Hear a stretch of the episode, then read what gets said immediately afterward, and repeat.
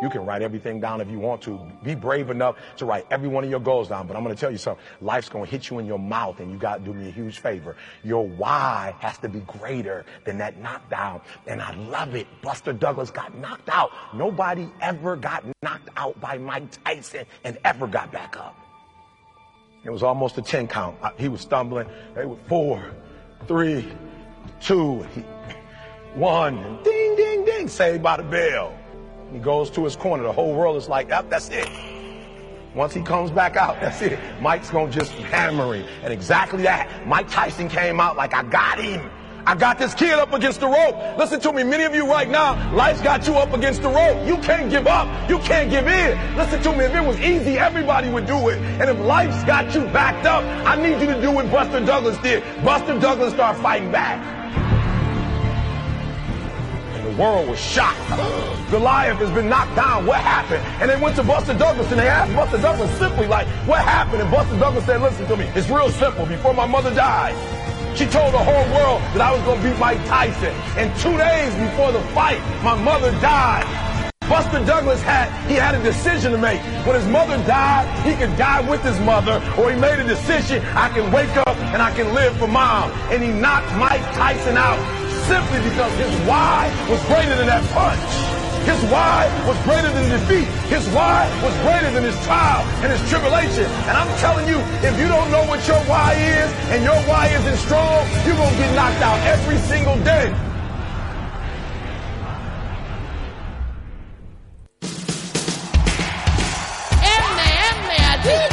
Are you ready? Adictos, tu podcast, presentado por Sam Danco, Gabri González y Megan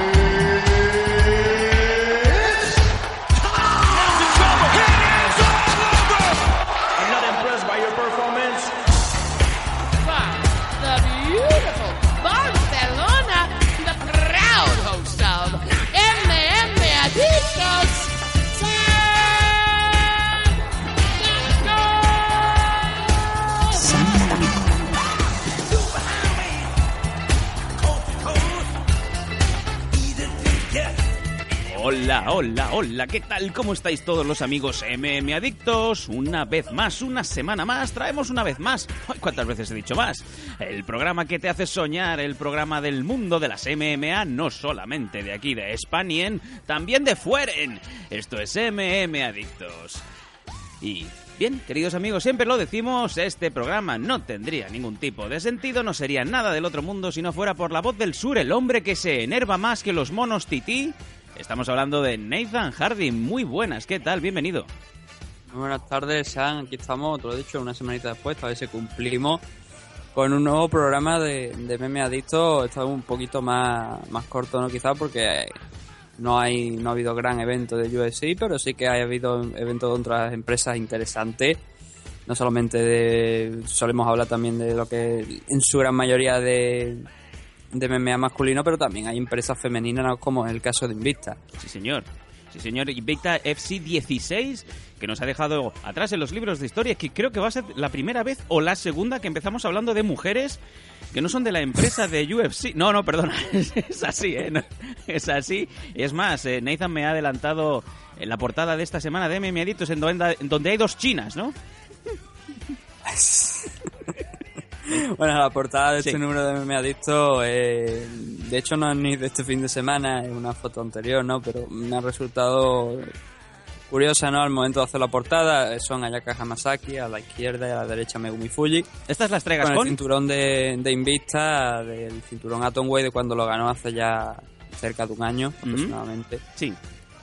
Y me ha resultado curioso, ¿no? Porque era la imagen, ¿no? Megumi, la maestra con, con Ayaka. Sí y la he considerado necesario, ya que íbamos a hablar de Invicta, pues ponerla por portada. Claro, yo cuando he visto la portada he pensado, estas son dos de las que trae Gasco. ¿Dónde está Suka? Un saludo para Carla y bueno, para los que se han aficionado al Pro recordar que, que la RCW tiene un show de, de Pro Wrestling en, en el 21 de mayo en, en Barcelona. Sí, Que que la, Sam dice que dónde está Asuka. Bueno, varias estrellas internacionales, incluyendo tres luchadoras de Japón, van a, van a venir a- al evento. sí, Y ahí esta coña, ¿no? yo nada más estoy pensando la de Gin Tonics que van a caer, ¿no? Esa noche. Eh, yo me pillo Santana Garrett, Garrett Garrett, Alguno duerme con los mozos esa noche, me parece. Bad Bones. Bueno, venga, vamos a empezar el programa de hoy aquí en MM Adictos.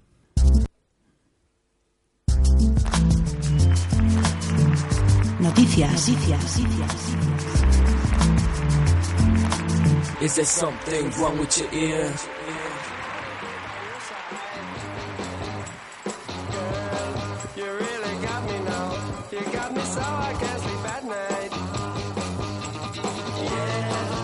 Pues sí, la primera de las noticias, eh, estábamos hablando de eventos femeninos, eh, estamos hablando del Invicta FC 16, Nathan que nos ha dejado atrás este pasado fin de semana y que, bueno, ha traído pues eh, buenas, buenas peleas como suele ser habitual en eh, la liga de Invicta. En donde vamos a ver, primero, si te parece, vamos a leer eh, este card, este card principal que hemos tenido aquí. Y vamos a pararnos donde tú veas, porque obviamente no he tenido tiempo de, ver este evento. Me imagino que tú sí, por lo menos los, los combates principales. Vamos allá.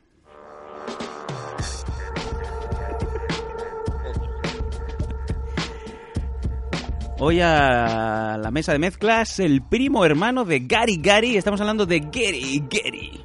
También es un mono tití. ¿Tiene una mala leche? No sé ni dónde lo sacamos, porque... Echan el currículum.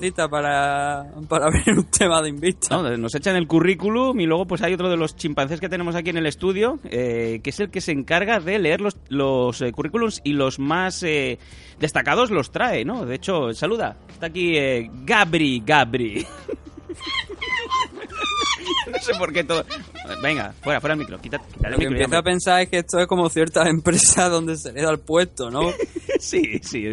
Sobre todo aquí los del sur eh, y concretamente los de la ciudad de Málaga entendemos de eso. Puertas giratorias, ¿no? Pero qué curioso. No, no, no, puerta giratoria. Luego fuera del micro te lo comento. Venga, vamos allá, vamos a empezar desde abajo, como a mí me gusta. Ashley Greenway ganando a Sarah Click por Unanimous Decision. Aspen Ladd ganando a Kelly McGill por TKO. Eh, Sarah Dayelo ganando a Andrea Lee. Y aquí hay pues nombres que nos van a empezar a sonar. Jin Yu Frey, esta no, eh, ganando a Erika Tiburcio. Erika Tiburcio, recordemos que fue la que le sacó de- del campeonato a Michelle Watterson. En este caso, perdiendo Tiburcio por decisión unánime. Sí. Y, Sí. Este, y este es uno de los combates ya importantes. Tú lo, lo estás diciendo que no sonaban ya los nombres. Erika Tiburcio, de hecho, fue la anterior campeona Atomway. Perdió el título contra, contra Yaka. Y bueno, ha, ha endosado una nueva derrota. Y la verdad es que lo de lo de Yu Frey pues, está bastante bien porque ahora mismo tiene un 5-1 junto con esta victoria. Y está, o sea, liquidar a, a Erika Tiburcio, ganarle, aunque sea por decisión unánime, eh, no es nada fácil. Una rival que es considerable ya con un buen, un buen registro, ¿no?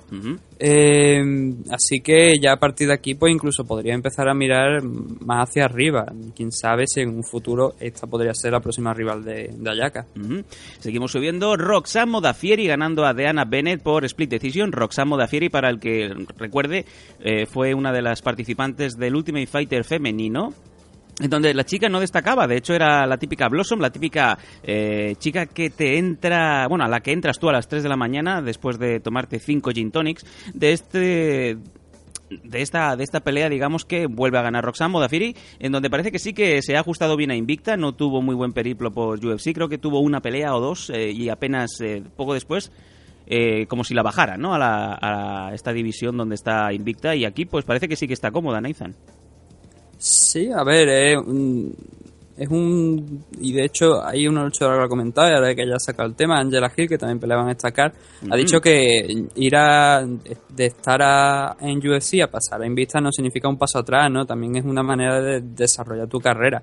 Y además yo creo que es mejor porque aquí es es verdad que en UFC vas a tener más exposición, pero aquí esa exposición a lo mejor no te va a hacer tanto daño porque hay muchas luchadoras que le ponen los focos encima tan importantes de USC y a lo mejor desaparecen del planeta porque no, no llevan bien la presión. Entonces aquí yo creo que las veo un poco más tranquilas y a, y a Rosan creo que se lo pasa mejor, incluso en, en los pesajes eh, se fue con disfrazada de, de Mortal Kombat y muchos a compañeros suyos aparecieron también por allí, amigos suyos posando también con, con los disfraces. Ah, pensaba que ibas a decir mortadelo. Sí, no, La verdad, la de verdad Mortadelo. Un saludo a Mortadelo. Sí, es que, a ver, Rosan es que realmente te la ves, es, es muy, es muy buena gente. O sea, Sí, sí. buena es- gente, por eso cuando la ves pelear y la ves perder, oye, pues lo, lo lamentas, ¿no? Pero es una luego- chica es una chica que cuando la ves dices bueno será simpática No, lo, lo es, lo es. O sea, lo es. Tiene amigas por, por todos los sitios donde ha estado peleando. Y en los pesajes hemos visto que también tiene esa, esa faceta, ¿no? Como la de la de, de Lawlor en UFC. Y muy entretenido. La verdad es que me alegro de que haya conseguido ganar porque una victoria que, bueno, le iba haciendo falta. Y más, sobre todo para ese, próximo futuro en el que a lo mejor pueda volver a UFC ya por la puerta grande. Claro que sí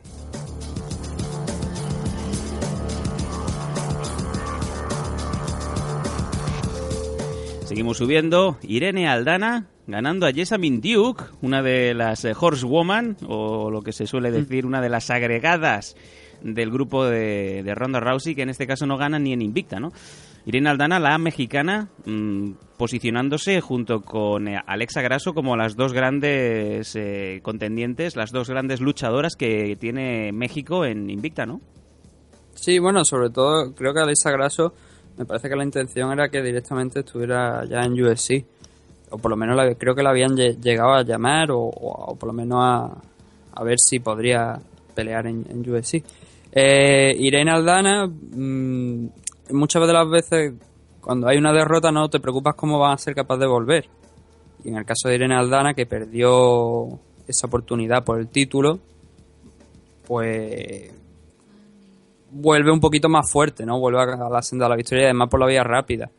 Que Yesamin, pues bueno, tú lo estabas diciendo, ¿no? Es la, esa luchadora. Y sé que hay uno que se me va a enfadar, uno de los oyentes, que es nuestro compañero Caos Total, que creo que es fan de Yesamin Du, pero me alegro enormemente que, bueno, eh, otro, eh, eh, tú lo estabas diciendo, ¿no? Esas agregadas a Ronda Rousey, que bueno, han pasado de ser las la Force Horse Wom- Women a ser las Force Horse Losers. Oh. Pues todas han perdido ya directamente. Bueno, de, de Jessamine Y el creo problema que- es que Ronda Rousey ha sido la última en perder, pero es que esta gente lleva mm, perdiendo de manera consistente durante mucho tiempo. De hecho, eh, es triste, pero creo que lo único que se recuerda de Jessamine Duke en UFC es que tuvo un nip slip, o lo que se suele entender, eh, hablando plana y llanamente, se le escapó un pezón, ¿no? Cuando estaba haciendo el rollout. Y también porque es un mal bicho. eh, ¿Perdón? bastante. Cuando, a ver, me refiero por ¿Cómo? mal bicho, me refiero que es alta, Ah, fuerte, es una mujer que destaca, ¿no? Entre tanta luchadora que realmente a lo mejor no llega al metro setenta. bueno, es la típica que no puede salir con ella porque parecerías José Luis López Vázquez, ¿no? En fin. Bueno, tampoco es tan alta, un metro ochenta, eso sí, Bueno, pero... 80 metros, no, no es tan alta para Triple H, coño, eh, pero para ti, para mí, ¿qué vamos con No, nuestra triple, madre? Triple H que recordar a China, ¿no? Cuando estuvo con China. China. Un saludo. Hacía a- también películas de otro género. Sí, un saludo a Bachaina. Bueno, seguimos subiendo. Eh. Ángela Angela Hill ganando a Stephanie Egging por TKO. En el segundo round, Angela Hill, bien lo has comentado, Nathan, la luchadora de color que también estuvo en UFC, no acababa de destacar entre los primeros combates y, bueno, ha entrado en la dinámica ganadora en Invicta. Es, parece que se confirma de que no sois buenas para UFC, pero eh, lo petáis en Invicta, ¿no? Este es el caso también de, de Angela. Y como tiene la posición del Fight Pass, pues realmente es casi lo mismo que, que está en, en UFC. Obviamente no te llueve el dinero de la misma manera, pero sí que, bueno, desarrollas tu carrera, consigues un par de victorias importantes que, bueno, en el caso de, de Abner, por ejemplo, se lo han comentado, ¿no? Necesita una victoria importante para volver a UFC y yo creo que gente como Angela Hill, como Rosan hemos comentado antes, o incluso Irene Aldana, ¿por qué no? Eh, vencer, seguir venciendo en, en Invicta le ayuda a ese posible paso en un futuro a, a UFC. Comentabas Abner Lloveras, eh, que ha tenido una semana muy interesante y es que ha salido de portada, le- bueno, de portada no, pero sí que tenía su titular eh, bien ganado, bien merecido en el mundo deportivo. Y dentro, en páginas interiores, una extensa entrevista. Mm, Es una noticia muy positiva, sobre todo para el MMA nacional. Desde luego, mm, Abner, pues ahí eh, luchando por seguir manteniéndose a flote. Y como bien dices, ¿no? Una victoria más que le devuelva una vez más a la empresa de Dana White. Mm, Estamos ávidos y, con muchas ganas de ver que eso ocurra, ¿no? Sí, hombre, por supuesto, todo luchador que pueda, todo luchador nacional que pueda llegar a UFC, eh, pues es bienvenido, ¿no? Y más en el caso de Arner que ya ha probado a estar allí y ya sabe lo que se siente, ¿no? Estar encerrado dentro de una jaula de UFC.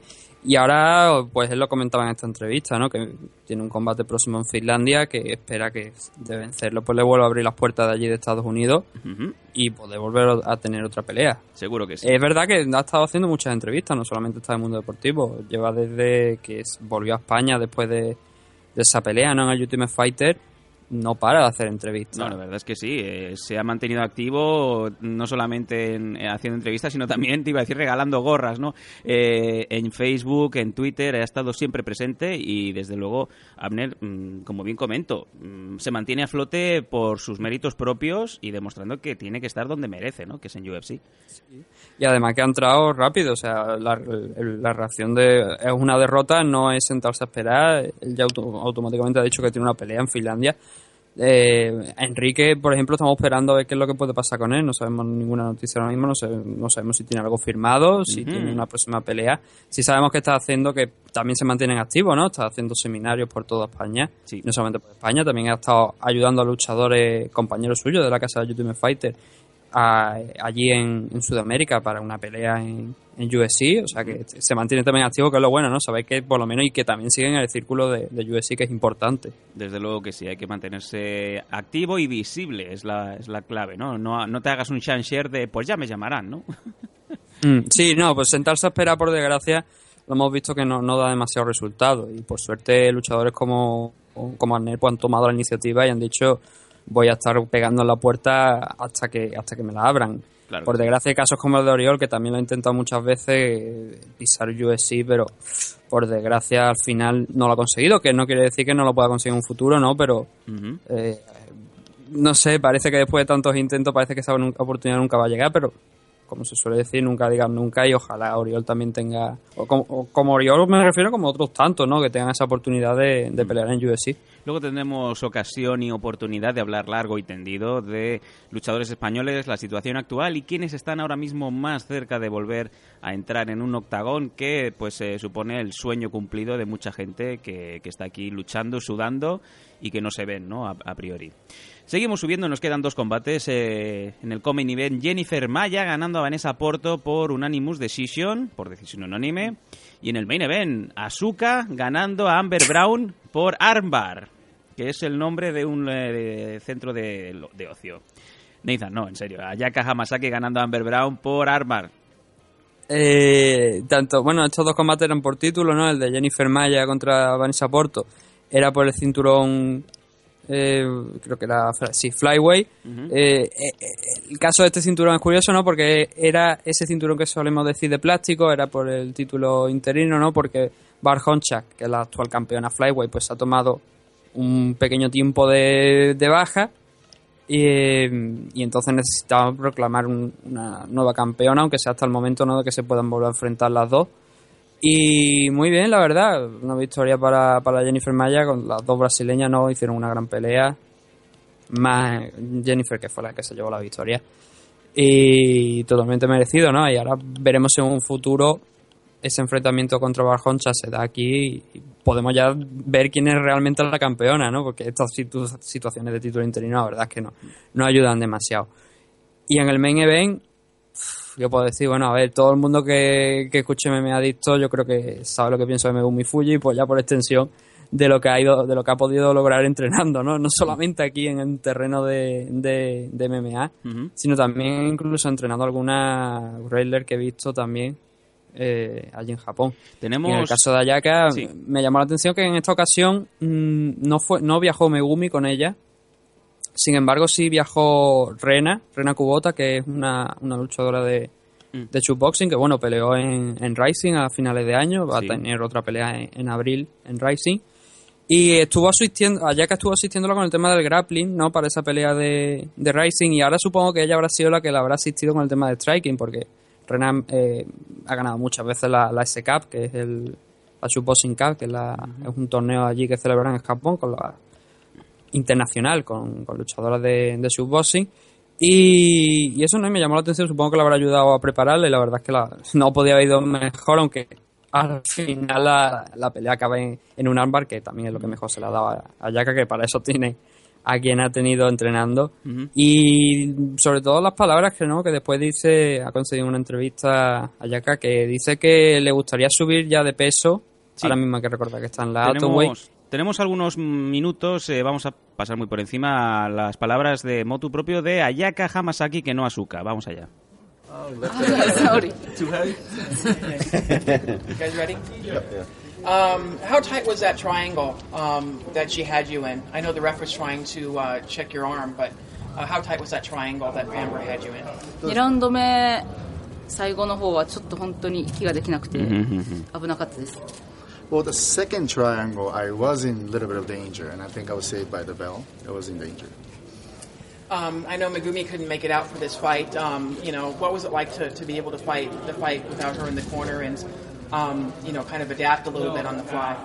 やっぱりちょっといつも藤井さんがセコンドにいてくれて今日は今回いなくてちょっと不安もあったんですけど、 まあ、これからそういうこともあると思って、まあ、藤井さんからもしっかりメールとかもいただいてたんですけど他の仲間もいてくれてちあの心強かったので大丈夫でした。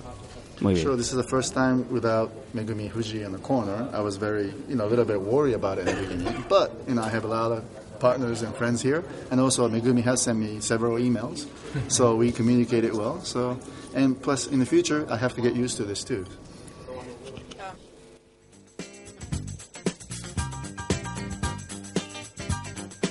Bueno, estábamos escuchando las palabras eh, de la propia Ayaka con el traductor eh, nipón detrás.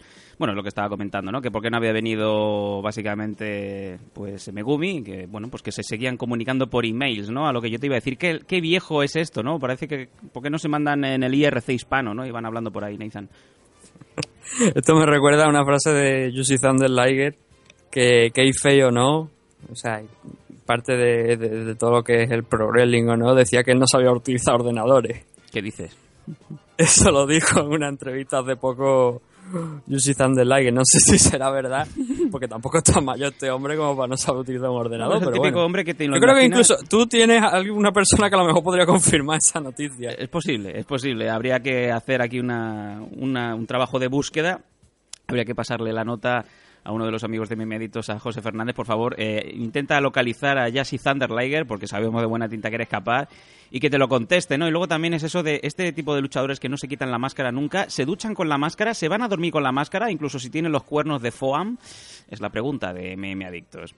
Bueno, vamos a pasar a la siguiente noticia, si te parece, porque es que seguimos hablando de ámbitos fuera de, de UFC. En este caso, vuelve a salir una vez más, Nathan, el nombre de Bellator 149 y salen dos nombres de los que ya prácticamente nos habíamos olvidado unos días, Ken Sharrock y Kimbo Slice, el cual pues tiene un par de noticias que van a salir este, en este programa de Meme Adictos.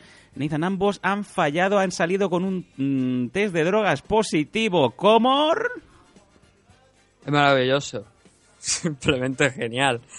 Eh, vamos a ver. Eh, bueno, tú lo has dicho, ¿no? Eh, ambos luchadores han dado positivo después de ese combate de, de UFC 149. Eh, las razones, pues bueno, todos lo sabemos, ¿no? Estamos hablando de... Podemos empezar aquí a decir nombre, pero al final todo se resume en esteroides O sea, y es lo que es lo que hay, ¿no? Eh, pero no deja de ser curioso porque aparte de que el combate de, bueno, los combates de, de- de los dos fueron bastante malos, eh, estamos hablando de en el caso de Kimberly ganó y el caso de Ken Shamrock se quejaba de, de- bueno, lo comentamos, ¿no? Hace dos programas que Roy Gracie pues le había con- pegado un rodillazo en, en sus partes y lo había y, le- y de esa fue la manera en la que había ganado, ¿no? El tema también más, más importante no solamente no son de, del combate, es decir, estas pruebas son anteriores al, al combate, son pre-fight, es decir, antes de, de lo que es la pelea.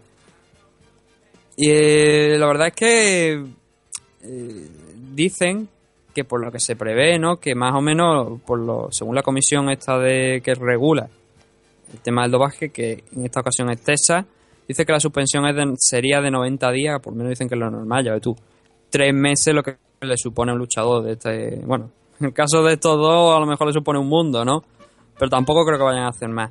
Y 5.000 dólares de multa. Así que la noticia es esa, ¿no? Kimbo Light dando positivo después de esa infame pelea con Dada. Sí, señor. Va a tener que pagar 5.000 dólares, en teoría, 5.000 dólares menos que tiene para hamburguesa.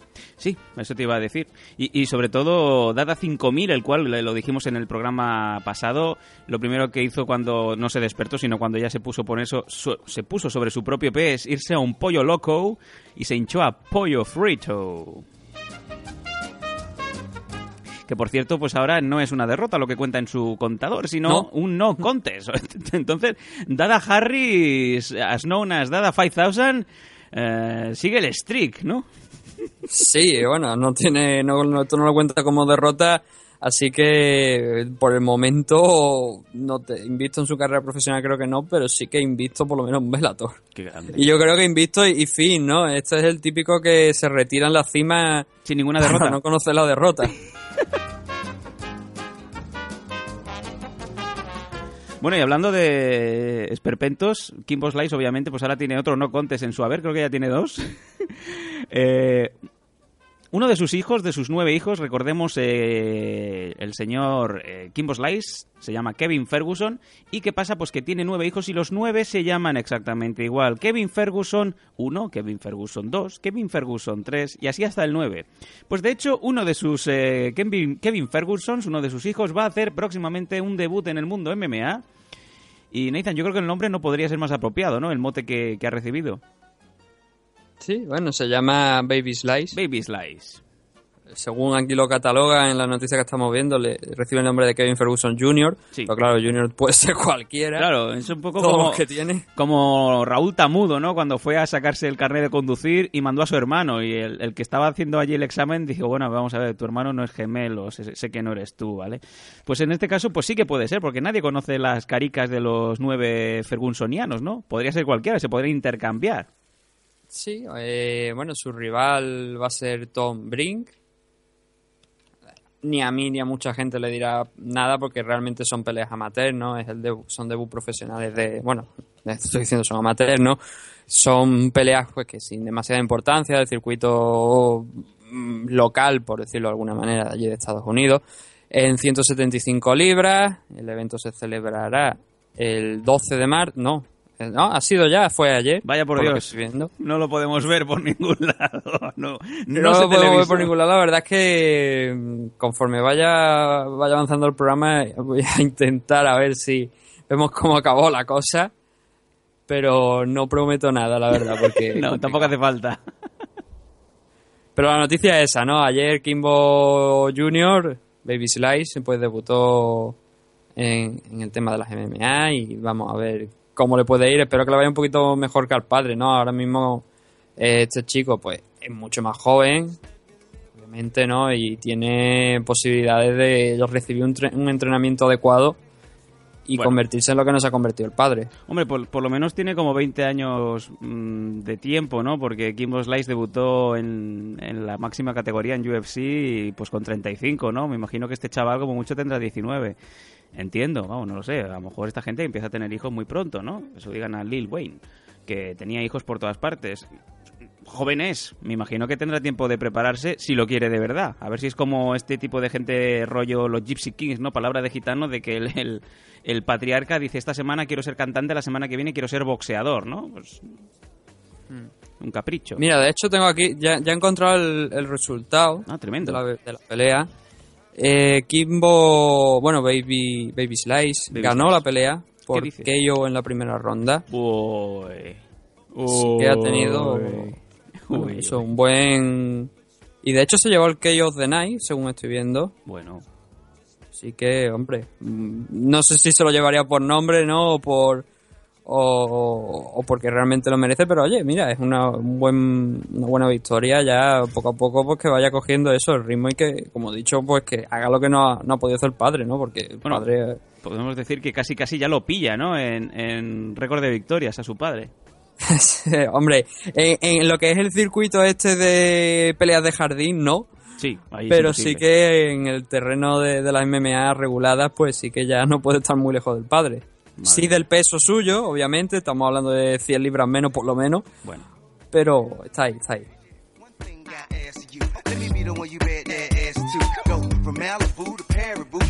A big machine bad to you. So hit me up when you pass through. I give you something big enough to tell your ass to. Swag on them even when you drag casual. I mean, it's almost unbearable. Seguimos con las noticias. Vaya semanita de noticias raras, bizarras, que le- hay que mirárselas dos veces porque no te lo acabas de creer. De hecho, vamos a ir a otra, pero ahora sí, hablando de UFC, recordéis, rec- si recordáis bien, hubo eh, dimes y diretes entre John Anik, que es uno de los comentaristas de UFC, y el señor Nate Diaz. Obviamente, John Anik no acababa de que Nate Diaz pudiera pasar por encima del irlandés, de Conor McGregor.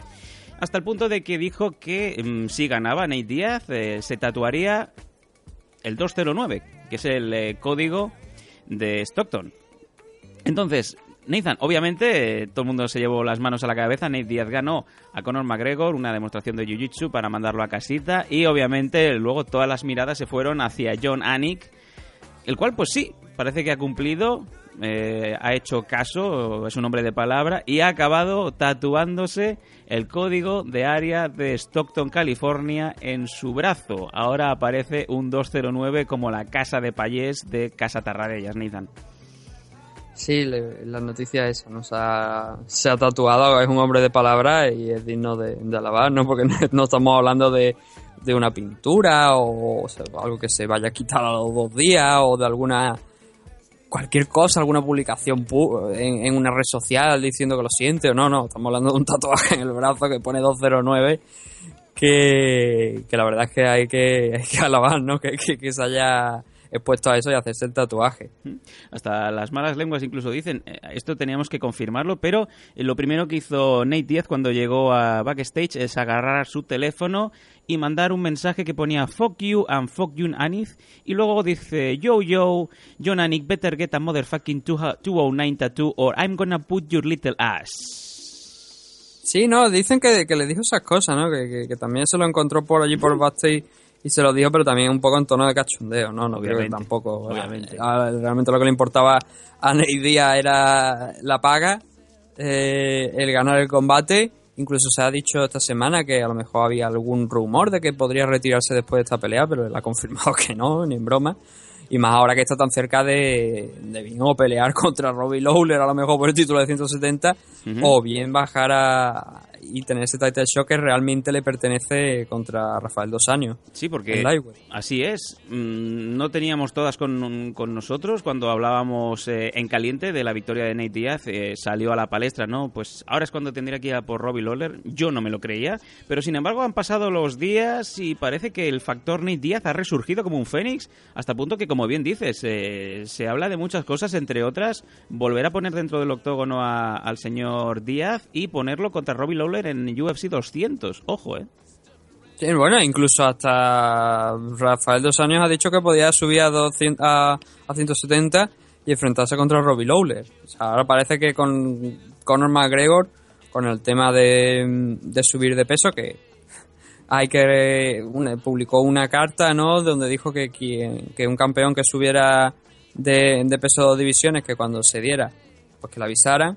Es verdad que a mí se me ocurre un nombre, como por ejemplo el caso de Dan, Hen- de Dan Henderson, que bueno, no era campeón por ese momento, pero sí que subió, ha subido mucho, ha subido de, de hasta entre middleweight, light heavyweight y no te voy a decir full heavyweight, ¿no? Por decirlo de alguna manera, pero sí que ha estado cerca de, de lo que es la categoría de peso de heavyweight, venciendo a Fedor Emelianenko, además. Sí, señor. Estamos hablando de cualquiera. Pero sí. también me viene, no solamente de subir de peso, también me viene el caso de, es que hay que recordar una cosa con Conor McGregor. Él pelea en featherweight, pero él es un luchador que pesa bastante más de featherweight. Eso también es un factor que entra en juego. Bueno, es curioso. Es curioso. digo, a ver, Diego Sánchez ha peleado middleweight, welterweight, lightweight y featherweight. cuatro divisiones, ha peleado en más sitios que él, pero también pesaba más. Claro que sí, claro que sí. De- del Diego Sánchez que empezamos a ver hace muchos años saliendo del Ultimate Fighter al Diego Sánchez que hay ahora, pues habrá tranquilamente 30 kilos de diferencia o más. Incluso Uraya Faber también. Ha peleado en, bastante, creo que son tres categorías, me parece, de, de peso. Ha llegado a pelear. Y la de Flyway no, porque tendría que cortarse una pierna. Que por cierto, otra vez lo ha vuelto a hacer, ¿no? sí, hashtag, hashtag Uraya Faber eh, lo ha vuelto a hacer, ¿no? Sí, eh, vamos a tener una próxima pelea entre Dominic Cruz y, Uriah Faber, la tercera, y espero que sea la última, que Dominic Cruz lo mande a su casa, porque como ha dicho Dominic, no es que Uriah se haya vuelto peor, sigue siendo el mismo, el, precisamente ese es el problema, ¿no? Que sigue siendo el mismo de siempre y la gente ya ha evolucionado y él no. Eso es lo, pues bueno, cuando lo enfrentas por las peleas por, lo- por el título, pues es lo que le pasa, ¿no? Que, que ahí se, se determina quién es mejor y quién no. No es que sea malo, sino que no da simplemente la talla. Y en el caso de Raya Faber, pues está claro, ¿no? Creo que eran siete peleas por el título, supongo que... Bueno, no, me parece que incluso más, creo que a lo mejor pueden ser ocho, no sé si ahora sería la nueve. Entre la ocho y la nueve la próxima contra Dominic Cruz. Mi pregunta es, ¿habría, ¿había algún cinturón en juego el día que se subió con Tejanos a boxear en Sacramento o, o no, no cuenta? Yo, que- yo creo que no, a mí me parece que simplemente fue recambio de última hora y no te digo de última hora, sino de último minuto. Bueno, es curioso cómo ahora todo el mundo pues eh, se acuerda de Nate y se olvida de McGregor. McGregor que tendríamos que seguir teniéndolo presente porque le siguen lloviendo las ofertas de posibles combates y está sonando con mucha fuerza Nathan, ahora que ha salido el tema, eh, Frankie Edgar. Frankie Edgar versus Conor McGregor UFC 200. Yo me imagino que todos estos días, hasta que empiecen a salir los combates, van a ser eh, montañas y montañas de rumores y especulaciones, ¿no? Ahí estaba diciendo que incluso había rechazado una oferta de para una, una revancha contra Nate Díaz. No sé si será verdad, era una noticia, un rumor que, que he leído por, por ahí, por las redes sociales. Eh, y incluso he leído algún artículo que reformulaba, o sea, lo que tú acabas de decir de Frankie Edgar lo reformulaba de una forma que era porque una pelea contra Frankie Edgar sería buena para Conor McGregor.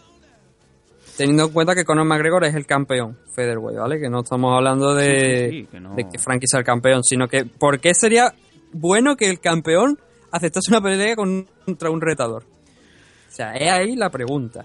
Bueno, y sigue estando... ahora mismo Conor está abierto a todo. Conor tiene. Hombre, yo creo que la oportunidad de lo que es en, en Lightweight y en Welterweight la ha perdido después de esta derrota. No creo que no creo que sea justo para alguien como Nate Díaz que, habiendo vencido a Conor McGregor, ahora la oportunidad por el título Lightweight se la llevase él. Se la llevase eh, Conor. No sería lógico. Entonces Y- lo normal es que su, próxima, su próximo enfrentamiento sea en Featherweight. Tú, tú has sacado el nombre de Frankie Edgar. Incluso Aldo había dicho Ahí que era su- ya era la, la hora de la revancha. ¿Ahora sí? Que ahora sí. Ahora sí, ¿no? No, a ver, es lógico. Lo comentamos en el último programa. Sí. Tú no puedes aceptar una pelea con 10 días de antelación ante un tío como, contra- como Conor McGregor por un título. Es imposible. Es un suicidio. Eh, que gente como a lo mejor como Chad Mendes quiere aceptarlo porque es el título interino. Se puede aceptar, ¿no? Pero, y es digno de alabar, pero es un suicidio. Y obviamente Aldo no quería aceptar una pelea así, sacada de la nada, contra Conor McGregor. Es lógico, ¿no? Quieren pasar por un training camp completo. Frankie Edgar también va a pasar por un training camp completo si se, si se enfrenta a Conor. Y lo importante es ver cómo va a volver Conor, porque él dice que sigue igual de arrogante, no lo ha dicho así, pero es la sensación que tiene, ¿no? Dice que es muy humilde, pero la carta que, que publicó era igual de arrogante. Llamó Pussy a, a Aldo. Pussy. Creo que a, Raf- sí, Pussy. a Rafael dos años me parece que le hizo lo mismo. Pussy. Pussy, Pussy. Pussy, Pussy. Pussy, Pussy. Pussy, Pussy va a ser otro nombre que le vamos a poner a uno de los chimpancés próximamente.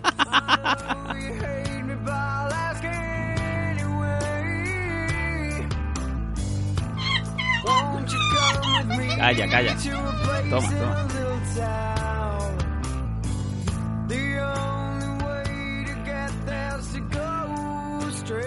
Eh, bueno, seguimos hablando de UFC. Antes de cerrar el bloque noticias, eh, Dana White manteniendo de que se han vendido un millón y medio de, de pay-per-views de este Conor McGregor contra Nate Diaz. De momento no está confirmado, pero bueno, mm, poco ha tardado, ¿no? Dana White en comentarlo, Nathan.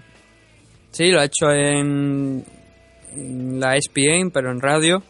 que, que dijo que el evento de- del sábado pasado pues fue genial para lo que es USC, ¿no? Que, que batieron muchos récords. Esto parece el Real Madrid, ¿no? El Madrid de los récords. Sí. Mm, dice que fue el mejor, o sea, el pay-per-view más grande que, que habían hecho, que mm, según ellos han vendido 1,5 pay-per-view en la estimación. Los datos que por lo que tenemos eh, es que USC 100, según ellos publicaron, había hecho 1,6, aunque después se dijo que había hecho 1,3, 1,7. USC 100 hay que recordar que fue el enfrentamiento entre Brock Lesnar y Frank Mir. Sí, señor. Y las cifras están ahí, ¿no? Es verdad que el, el evento, con, desde que salió Nate Díaz a, a la palestra, con toda la que se montó, ¿no? Los enfrentamientos, la tensión que había, pues sí que recibió un- una gran atención por parte de no solamente de, de los aficionados del mundo de las MMA, sino también externo, ¿no? La prensa en general está muy pendiente de esta pelea. Dicen que, por lo visto, eh, hicieron alrededor de 8,1 millones de dólares. Solamente estamos hablando en, en lo que es la venta de entrada. Son buenas cifras, ¿no? Teniendo en cuenta que además este hombre hizo un millón, Conor McGregor hizo un millón de dólares solamente por pelear. Sí.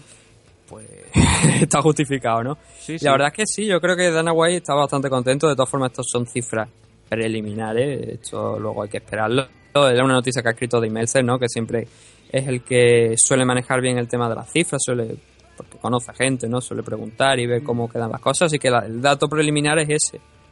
Es em, 1,5 millones de venta de pay-per-view que se sitúa eso, o el primero o el segundo aproximadamente de, de.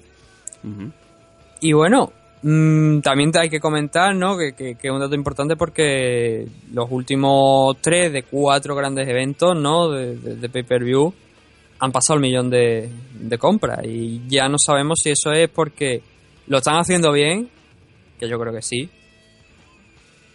O eh, me refiero cuando me refiero a que lo están haciendo bien, me refiero que el, el deporte está creciendo, o sea, que cada vez está recibiendo más atención y eso justifica el número, el aumento de ventas o simplemente es algo puntual, ¿no? Yo creo que es lo primero, que están haciéndolo bien y que el deporte está creciendo y que Conor McGregor, aunque no me pueda gustar alguna de las cosas que hace, sí que es verdad que está ayudando mucho a, a lo que es el evento, o sea, el evento, perdón, a lo que es la expansión del deporte.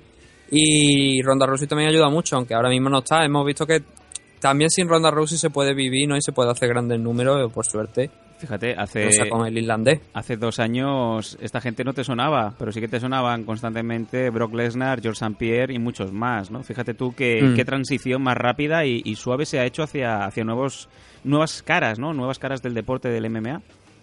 Sí, bueno, eh, a ver, Joe St. Pierre también en su época marcaba récord en Canadá. Lo que pasa que esos récords, incluso sin Joe St. Pierre, me parece que se han batido. El récord lo tenía, bien lo has dicho, en Canadá, el George St. Pierre contra, contra el señor... em, se me ha ido de la cabeza. No sé si era Nicía, a lo No, mejor. el, no el- el luchador este tan aburrido, Jake Shields. eh, ese Ah. era- tenían el récord. El récord de, de ventas en evento era el, el St. Pierre contra, contra Shields. Mm. Para que veas. Y eso, ¿no? Sí, sí. No, bastante bien, bastante bien que la verdad que todo esto vaya hacia adelante, que es lo importante. Que a lo mejor la forma en la que está actuando últimamente USC, con el tema de, de los pagos a los luchadores, de los derribos, quizá no es la más adecuada, pero bueno, si ellos siguen creciendo, al final ese contrato que realmente se, en el que estapa- estampan la firma, por encima del acuerdo con Reebok, de la publicidad por sponsor, pues supongo que irán aumentando. Así que bueno, un buen dato para USC. Esperamos que esto siga así, que siga creciendo. Y no te voy a decir que a lo mejor dentro de medio año vayamos a ver 3 millones de ventas de pay-per-view, pero oye, datos como 1,5 millones están muy, muy, muy bien. Crisis, ¿quién dijo crisis, no? En el mundo MMA. Bueno, a lo mejor es que también eh, la competencia pues va aflojando o que simplemente la gente que estaba acostumbrada a gastarse unos 100, pa- unos 100 pavos al mes en eventos de pay-per-view, pues ahora tiene un poquito más de, de bolsillo acaudalado. Mm, Y llámalo que a lo mejor WWE ya no eh, te cobra 50 pavos por pay-per-view, porque ya apenas con tu tarifa plana de 9 dólares por el network, hace que tengan dinero para eh, realmente ver lo que quieran, ¿no? Sin tener que sacrificar uno de los eventos. Y, a- y además un dato importante también es que la venta, de, o sea, el precio de los pay-per-view de USC han ido aumentando, ¿no? Y aparte un pay-per-view no es, no es barato de ver precisamente. No. Y estos eventos no se incluyen en el Fight Pass. Mm. Que pagarlo, eh, aunque mm, creo que había leído que cuatro o cinco eventos me parece que sí te los incluye el Fight Pass al año. Los podéis ir seleccionando, me parece, la verdad es que no lo sé. Pero sí que los pay-per-view en Estados Unidos son bastante caros. Si lo ves por internet vale menos, creo que aquí en España el precio estaba en, creo que eran 23. Es que te digo creo porque había En, el variaba de entre lo que es la versión mm, más barata, que creo que estaban 15 euros a través de YouTube, eh, sí. y luego había... Sí, sí. Sí, no, de hecho, en, en el Fight Pass, eh, por 15 pavos, 15 euros, puedes ver el evento, ¿eh? Teniéndolo Mm, y, pero luego también Pass. sube si lo quiere ver en HD. Creo que me parece que si lo compra en HD me parece que la cifra está en 25 euros. Creo que era. Sí. Hay gente que incluso se que Y ahora que viene el tema del tema del Fight Pass, me he acordado porque uno de los oyentes nos puso la imagen en el grupo de Facebook. Este, este chico pues, compró el pay-per-view y además, pues bueno, compró la suscripción para el Fight Pass, que, que yo sepa, me parece que no es necesaria, que simplemente puedes comprar pay-per-view. Sí, te lo, te lo venden independientemente. Obviamente, pues eh, también hay diferentes precios del Fight Pass si te, lo, si te compras el Fight Pass por un mes, por seis meses o por un año, ¿no? De hecho, eh, bien lo has dicho, Nathan, no hace falta mm, comprarse el Fight Pass. Puedes descargarte la aplicación en tu Smart TV, en la PlayStation, donde sea, o en, o en el propio También. Internet, y desde ahí acceder a- al evento, pa- previo pago, obviamente, ¿no? Sí, sí, es verdad. eh, También tiene esa, el, el tema de la plataforma, no solamente tiene que saber a través de internet. Y bueno, le planteó esto a USC Network, que USC Network, que, que no lo sepa, el que no nos haya escuchado hasta hoy, que hace mal, debería escuchar los programas anteriores también. Muy mal. Eh, nosotros hemos, bueno, hemos tenido relación con, con Nas Castellano, que es la, la- este, una colaboradora, bueno, trabajadora de, de USC Network, que nos ha concedido, nos ha permitido entrevistar a gente como a Ner y como a, a Wasabi cuando estuvieron allí en, el Ultimate Fighter. Sí, señor. Y mm, lo comentó a, a la cuenta, creo que fue, no sé si fue de Facebook, fue de, de Twitter, el tema este, ¿no? Oye, me he tenido que gastar 32 euros para ver un evento de USC. Y le contestaron que ellos tienen la intención también de traer el USC Network aquí a España. Intentar negociar, lo que pasa es que por visto no han conseguido eh, pues llegar a acuerdos, ¿no? Hmm. Dicen que aquí lo único que tenemos que tienen en España es el Fight Pass, obviamente, y luego algunos contenidos también en marca.com, que sí que últimamente está tratando, bueno, retransmitió el Ultimate Fighter de, de Wasabi, pero también está últimamente acercando el tema de, de USC a- al público español y con algunas noticias también de que después vamos también a comentar nosotros. Sí, señor. Pero la verdad es que la alternativa de USC Network es bastante buena. Y se ha hecho un grupo de, de Facebook que se llama, lo tengo por aquí, lo estoy buscando. ¿Por qué me complicáis tanto las cosas? Ah, el programa en vivo, en directo, en MM Adictos. Sí, aquí lo tengo. Mira, el grupo se llama Quiero que USC llegue a España. Ajá. Bueno, es la típica asociación, ¿no? El típico, la típica página en la que dais me gusta, ¿no? Y para hacer, mm, para hacer, ay, ¿cómo lo digo? Ruido, ¿no? Para hacer ruido y que la, y que USC sepa, pues que, que aquí queremos que, que vengan, ¿no? Sí. Y mm, por lo visto también han pedido eso, ¿no? Han pedido que incluso que les pasemos el link del grupo y tal y cual para hacer mm, piña y que finalmente pueda venir USC. Que esto también me recuerda a una entrevista recientemente de, de un periodista español. Eh, conocido, mucha gente lo conoce. Aquí también eh, es Migui Sí, ¿no? Que ha tenido Ah. un, recientemente una entrevista en Estados Unidos, fue a cubrir UFC 196, tuvo una reunión con Dana White y Dana White por enésima vez dijo que sí, que tenemos firmemente la intención de ir a, a España. Sí. Bueno, yo también quiero ir al Tíbet eh, antes de morirme, Nathan. Pero claro, de aquí a que vengan es otra cosa, ¿no? O sea, simplemente son esas- los políticos a fin de cuentas, ¿no? Pues, vamos a, creo. sí, vamos a, vamos a curarnos en salud y también vamos a bajar un poco, vamos a darle la vuelta a algunas cartas. Es obviamente antes o después esto va a caer. Volvemos una vez más a decir lo mismo que cuando los luchadores españoles eh, antes de estar ahí dentro del octógono, en los Ultimate Fighters o en los otros eventos. Hace dos tres años esto era impensable de estos temas que estamos hablando hoy en día, ¿no? Pues eh, fíjate tú lo que se ha avanzado. Es un avance lento pero seguro. Es un poco le tortoise, ¿no? Sin embargo, pues, oye, mm, poco a poco se está afianzando el tema y con tantas tantas televisiones, con tantos canales, las generalistas, las no generalistas, eh, tantos contenidos por internet, televisión en streaming, esto antes o después va a caer. Y es muy posible, Nathan, de que esto, mm, cuando te quieras dar cuenta, ya esté con, encima de nosotros, ¿no? Sí, y la verdad es que el servicio de USC Network es muy bueno porque los eventos, los pay-per-view, te los retransmiten. La verdad es que el canal es de pago, creo que son 10 dólares, me parece, al mes. Nue- 9.99. 9.99. Pero oye, compensa porque los eventos de, de lo que... mm, Sí, puedes Estos muy- pay-per-view, incluso los pay-per-view los retransmiten en abierto. Te retransmiten los pay-per-view en abierto, eh, pero En aparte- castellano, por supuesto. Y no solamente eso, es lo que decimos siempre, esto parece un infocomercial ya. También te retransmiten los eventos de Shoto, Pancrase, eh, Glory, que lo acaban de comprar, que no Gary, eh, también está Pero Titan, está- Titan Cuidado, FC. eh, cuidado, eso lo retransmiten, perdón, te interrumpo, eso lo retransmiten en el Fight Pass. Sí, Yo sí, te sí. estoy hablando directamente del canal UFC Network. Ah, perdón, de acuerdo, perdón. El canal el canal latinoamericano que emiten allí creo que en México y en algunos otros países que ese canal te retransmite los pay-per-view sin tener que pagar simplemente esos 10 dólares al mes Bueno. ¿Y no me podrías pasar, y no me podrías pasar un link para verlo gratis? Recordamos a los oyentes que cuando pongan Escucha, un link en, ¿y yo? ¿Me en el grupo de? Facebook se están jugando una suspensión y una expulsión No, y que a aparte- lo mejor no importa Pero no me importa pásame- cojones pero a mí no me tiembla el pulso a la hora a nadie Y yo, pásame un link por privado. por privado podéis pasar lo que queráis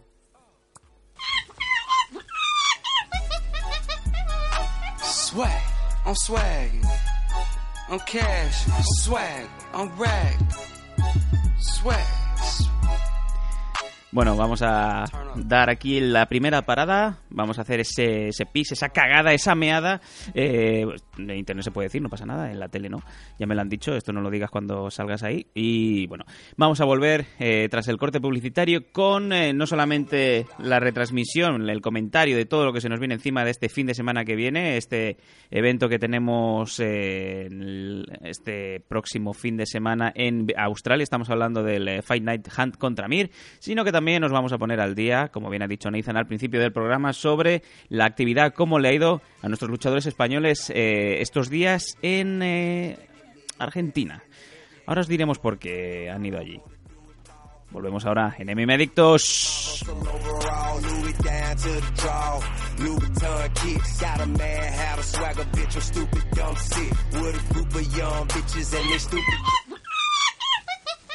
And. All I do is run shit. A sophisticated convict. Superficial, still official, multi-million dollar shit. Money is the object. Hot shit. Bitch, I got a sauna on my arm.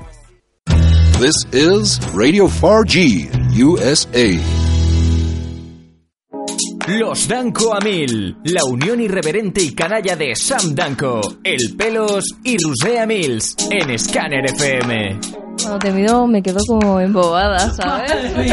A Rosé la puse cachonda, pero a ti te pongo a mil. Un programa para adultos con toda la crema dentro. A mí para que una tía me ponga cachonda cuesta, ¿eh? Que, que- Lo veo, vamos, que te está costando una barbaridad, hija mía. Los Danco a mil. No has escuchado nada igual. Me encanta este programa. Me, me encanta. Me encanta este programa.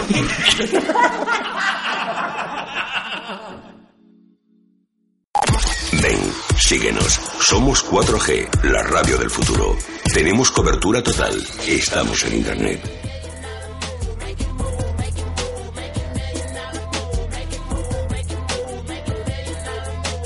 Estás escuchando MM Adictos 133.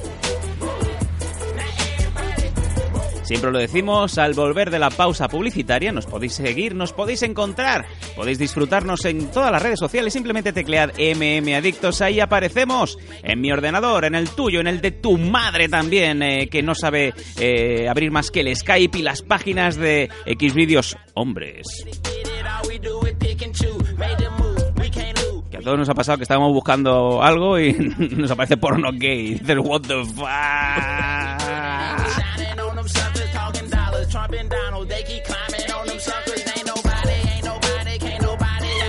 ¿Qué dices? Ah, él también le ha pasado, ¿cómo no? A todo el mundo.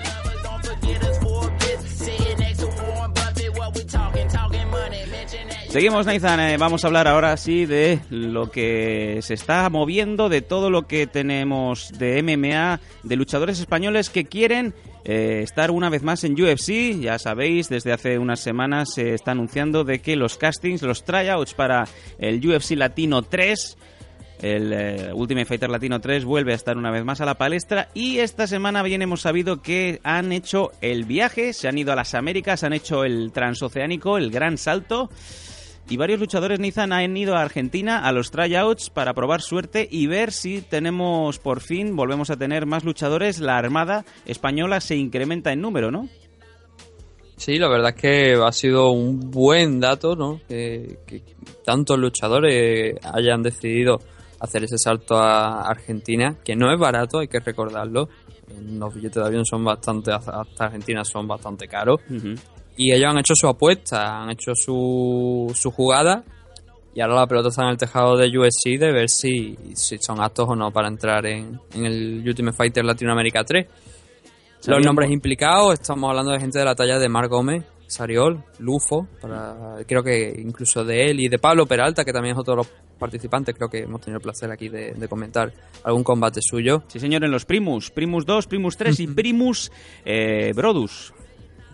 Primus Bromus, ¿no? Ha, ha cambiado ahora Sí. del Manus a Brodus. Sí.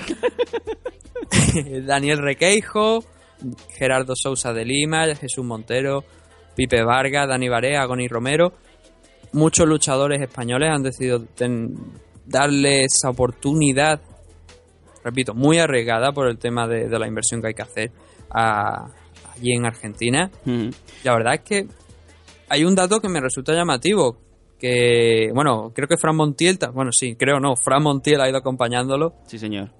Que para que no esté muy puesto, pues Fran Montiel también eh, ayudó bastante a Wasabi, ¿no? Ha ayudado bastante con el tema de cuando en el Ultimate Fighter, ¿no? Sí, señor. Y lo vuelve a hacer, ¿no? Vuelve a, apostar también por su, por su talento, porque Marc Gómez tiene en el mes de abril, a finales de, de abril, el 30, tiene una pelea en, en Hangar Fighting League por el cinturón de nuevo. Creo que es la primera defensa, me parece, del cinturón. Así que hacen las pruebas de USC, pero también siguen en activo, ¿no? Y la, la cosa que más me resulta llamativa es que una vez se acabaron los tryouts, ellos acabaron muy contentos por lo general, por lo que he podido leer. Eh, ha sido el detalle, creo que ha sido un- me parece que fue Lufo el que lo indicó, que bueno, ya estaba hecha la prueba.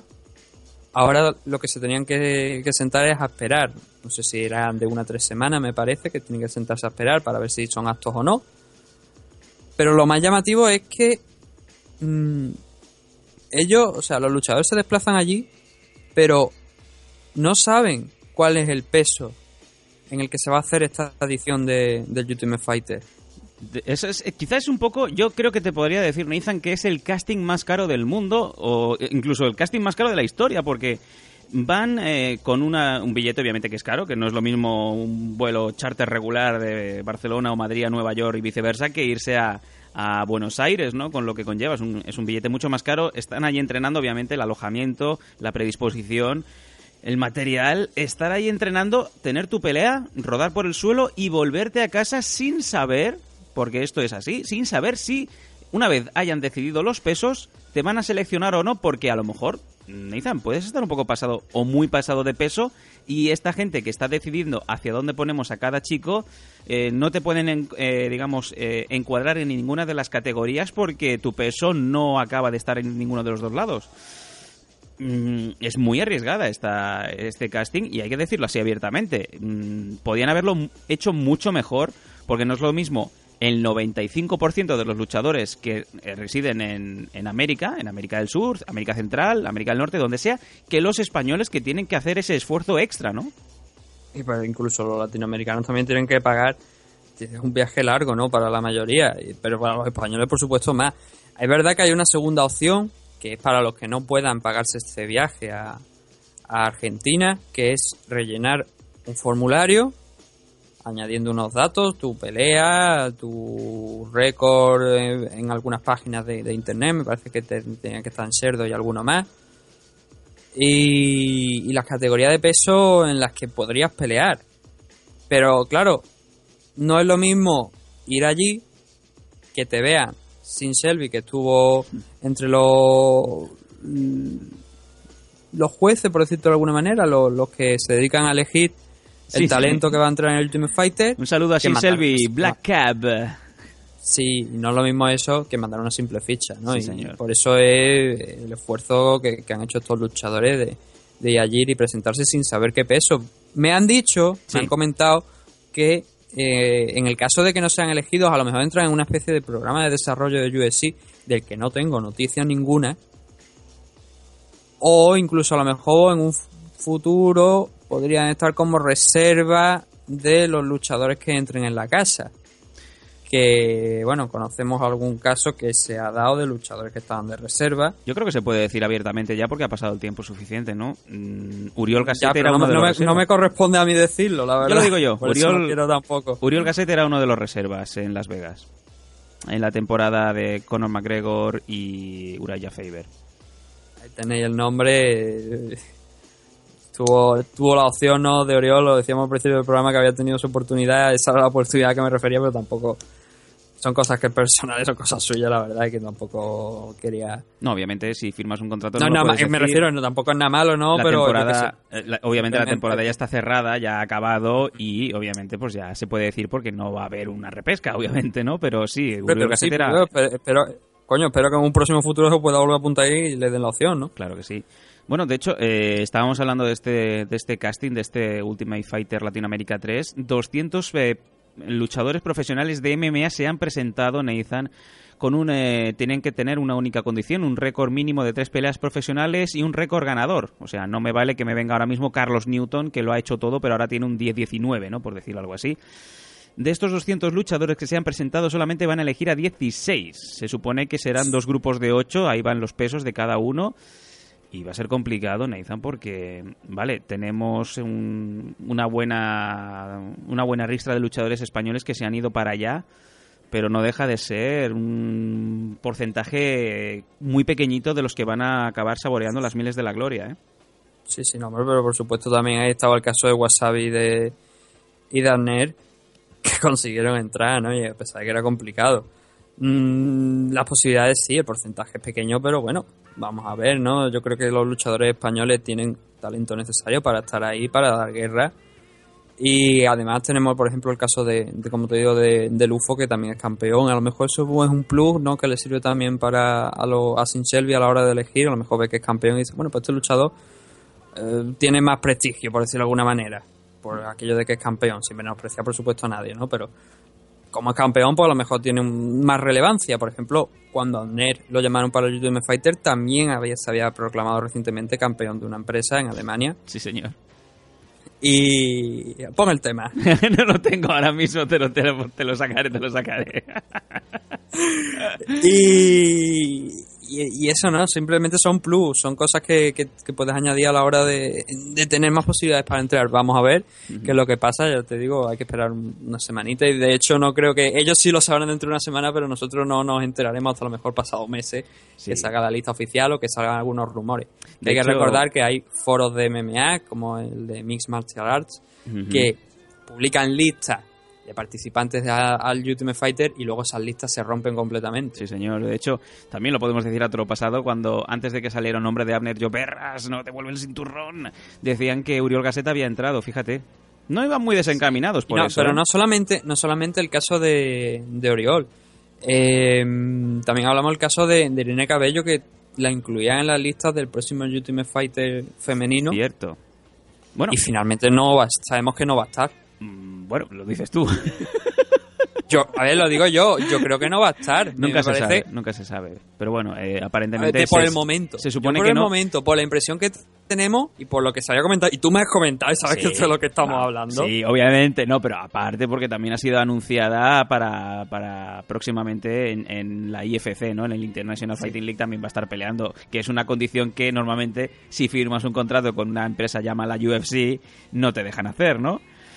Bueno, vamos a, vamos a cerrar el tema del TUF Latinoamérica justamente con un comentario que nos dejó Fran Montiel vía Facebook hace un par de días el cual ha ido no solamente para hacer de asesor, de motivador, para estar allí con ellos, con los chicos, eh, comentó que acabadas las pruebas del TUF Latinoamérica 3, todos, y lo pone en mayúscula, todos los españoles lo han hecho de lujo, han dejado muy buen sabor de boca y ahora, como bien hemos estado hablando, toca esperar que nos digan los pesos y los luchadores elegidos.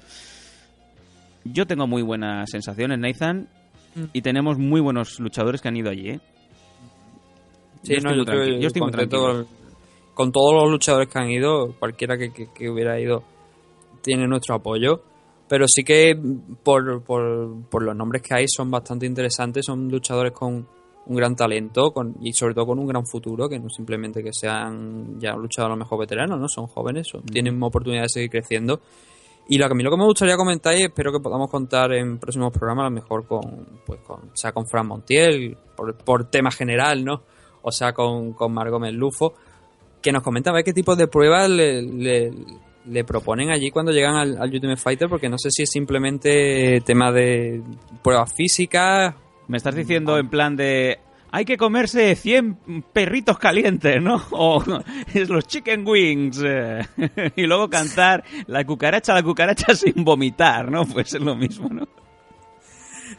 ¿No? No, pero lo que no sé si es que le- les proponen como alguna, alguna sesión de sparring entre luchadores o algún pequeño combate con protecciones o algo para determinar quién puede seguir adelante, quién no, porque sí tenga las habilidades o no. O sea, simplemente eso, el estilo de, de ver las pruebas que realizan en, en un tryout que me parece interesante para no solamente para, para mí que me gustaría saberlo, sino también para los oyentes para ver realmente lo que lo que supone un tryout real de, de un Ultimate Fighter. Sería muy, muy interesante, desde luego.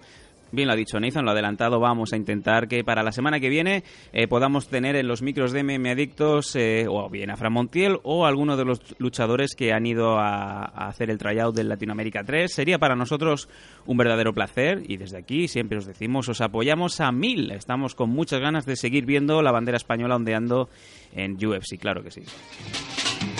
La misma historia, el mismo sitio, Sevilla de fondo, leyenda en el micro, la maca mi barrio, los pelos de erizo, graffiti en San Pablo, en bloques de piso, mis compis de pino, bebiendo unos quintos, wasabi en San Lucas, yo nunca me rindo. Esta es mi escuela, ya no hay más explicaciones, presente, pasado, futuro, robo cordones. Soltando el aire, andando al sol. Soy de la vieja escuela, escribo en folio, no en ordenador. Mi mente es un demonio, mi boca es un transistor. Que emite pa'l que sintoniza buscando calor. Si traes un disco, no hace falta como el 2.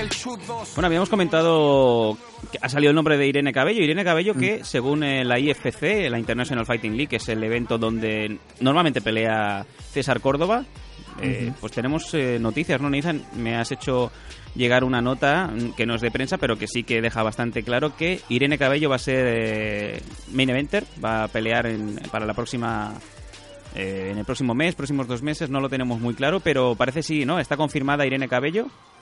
Sí, sí, está confirmada para ese evento del 14 de mayo y eh, International Fighting Championship 5 en Barcelona.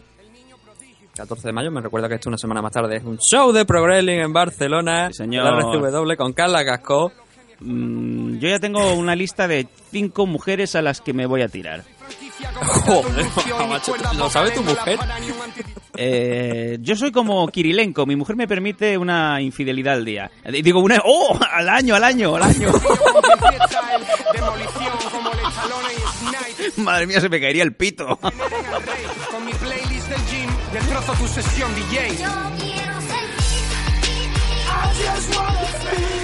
En fin, bueno, es igual.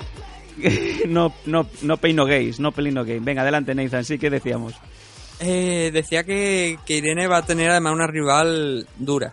Mm, a lo mejor a la mayoría de gente no le suena. O quizás entra ahora mismo en Google cuando digamos el nombre y va a ver que el récord de, de esta luchadora no es demasiado impresionante. Pero estamos hablando de, de Celine Haga. Eh. ¿Quién es Celine Haga? Es verdad que tiene ahora mismo un 8-13 de récord. Que gran parte de las peleas y gran parte de. Estamos hablando de que al inicio de su carrera profesional estamos. estoy- voy a empezar a contar, ¿vale? Venga, adelante. 1, 2, 3, 4, Muy bien. 5, 6, 7, 8, Ah, muy 9, 10 y 11. Sí, señor. Estamos hablando que en sus primeros 12 combates profesionales ganó uno. Ah, bueno. Perdió 11. Y la gente dirá, hostia, puede que sea una luchadora bastante mediocre. Ya me imagino yo a su, mala. a su madre, ¿no? Yendo a acompañarla a los eventos y volviendo, ¿no? Diciendo, Eh, a ver, cariño, que bueno. yo... que si quieres te lo digo, ¿eh? Cuando, sobre todo cuando perdió los 12 primeros combates de... Porque te podías dedicar a punto de cruz o hacer otra cosa, ¿no? Que yo te apoyo en todo lo que quieras, ¿no?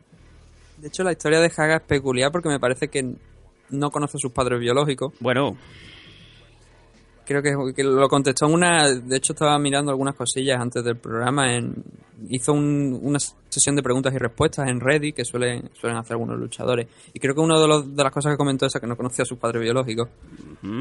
Eh, ella es noruega, ella por lo visto nació en- o por lo menos creo que eh, tiene el pasaporte noruego, la verdad es que no sé si es de Japón, pero el caso, lo importante que es lo que es su carrera en MMA está 11 derrotas, es verdad que hay algunas rivales que quizás no, no son de gran renombre, pero sí que estoy, yo por lo menos que sigo a que parte del escenario de allí de, de Japón, estamos hablando de gente como Em- Emi Fujino, Emi Tomimatsu, estamos hablando de Mika Nagano, estamos hablando de Shizuka Sugiyama, que son luchadoras importantes allí, que no estamos hablando de, de luchadoras mediocres, ni mucho menos. Sí que es verdad que últimamente Celine tiene una buena racha de victorias, tiene, no son nombres importantes tampoco, pero sí que desde ese entonces, desde esa mm, undécima derrota, empezó a ganar combate y ahora mismo en sus últimas, eh, te lo diré, eh, nueve combates profesionales, los últimos nueve ha perdido solo dos. O sea, son siete victorias. Y en Batman. Eh, va a ser una y aparte no solamente eso, es que también entrena en el mismo gimnasio, en el Jackson, en el gimnasio de de Greg Jackson con gente, pues, no sé, estamos hablando de Holly Hall, ¿no? Sí, o sea que aquí hay palabras mayores, se está entrenando con los mejores. ¿eh? Sí, está muy preparada y mm, no por el récord la gente tiene que, que pensar que va a ser a lo mejor una pelea fácil para Irene, ni mucho menos, es una pelea muy muy complicada. Mm, Irene es joven, muy joven, tiene experiencia, pero no tiene tanta experiencia como, como Celine, no se ha visto en la, en, en la situación en la que se ha visto Celine. Y hoy por hoy, deseo obviamente que gane Irene, pero la favorita en teoría debería considerarse Celine. Bueno, Irene Cabello que tiene un récord de cinco victorias consecutivas. Los últimos cinco combates los ha ganado. Viene, Sí, sí. Tiene dos años de, de invicta. Y bueno, pues vamos a ver, porque Irene Cabello siempre, y sobre todo en los últimos meses, ha sonado muchísimo para invictas, para divisiones eh, de UFC. Irene debería de, de aquí dar el puñetazo en la mesa y ganar a la Noruega, ¿no? Porque una victoria más de Irene yo creo que sí que la acabaría poniendo en las primeras ligas. Irene Cabello, que por cierto, eh, según Sherdo.com, está asociada a la Sardañola Fight Club, que es, la, es el gimnasio de, de David Aranda, y es de Málaga, Nathan, es Sí, malagueña como la butifarra negra. Sí, de hecho, los primeros combates profesionales, si mal no recuerdo, los disputó por aquí, por, por Málaga. Y luego ya pegó ese salto a lo que era Inglaterra y también a, a la parte de allí de Barcelona. Es verdad que ha pasado bastante tiempo allí en, Barcelona entrenando. Eh, ha mejorado mucho, la verdad, desde los primeros combates. Pero ya te digo, ahora mismo la que tiene más experiencia es, Celine y tú lo estás comentando. Esta victoria, este combate es muy, muy importante porque de ganar a Celine pega un salto de calidad y, y de nombres a los que se ha enfrentado enorme. Y, y ojalá, ya te digo, se lleve la victoria porque es una rival muy, muy importante. Bueno, pues vamos a ver qué deparará el futuro de Irene la Niña Cabello. Desde luego ya sabemos que de momento tiene un roadblock en el camino a UFC, que, que es la luchadora eh, medio nipona, medio noruega, la señorita Selin Haga. Veremos a ver qué es lo que va a pasar y aquí estaremos en MM Adictos para contarlo todo como siempre.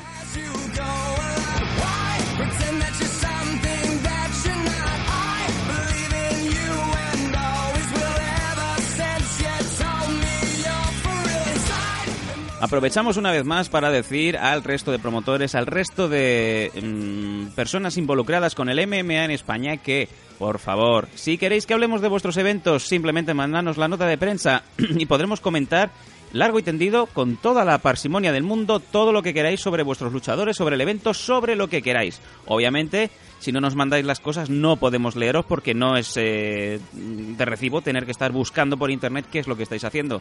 Yo creo que es eh, capital, ¿no, Nathan? No se puede decir más plano ya.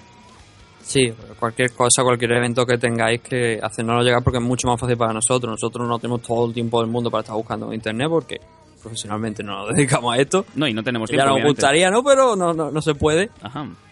Y nos facilitáis mucho el trabajo si nos mandáis, aunque sea por lo menos una pista, ¿sabes? Por ejemplo, se ha celebrado, creo que en el día de ayer se celebró el, un evento de Almogáver allí en, Ba- en Sí. la zona de Cataluña.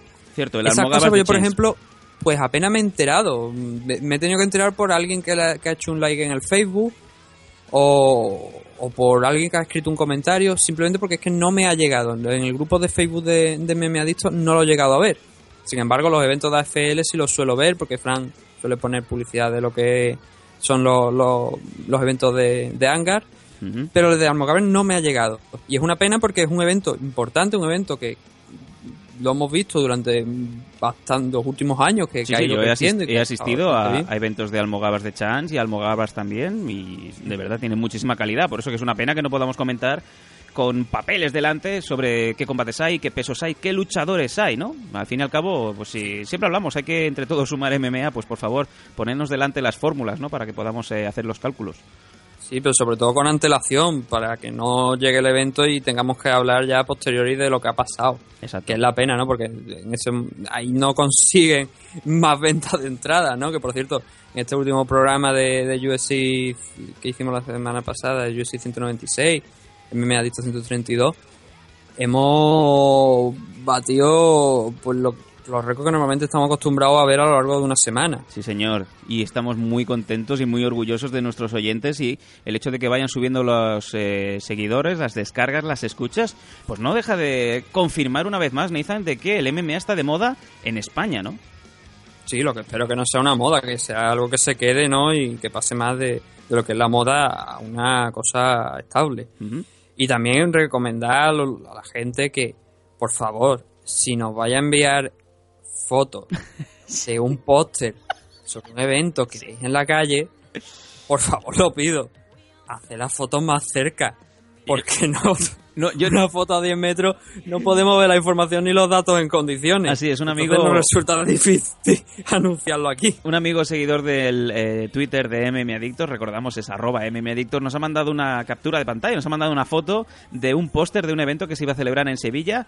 Pero claro, amigo, eh, por favor, haz, haz la foto mm, no desde la acera, no desde la acera de dos calles atrás, por favor, desde la misma acera que podamos ver qué es, ¿no? Porque yo, Nathan, te lo iba a decir, no voy mal de, vista, pero me he tenido que poner las gafas porque no veía nada. Que estoy viendo, tengo aquí la imagen y veo.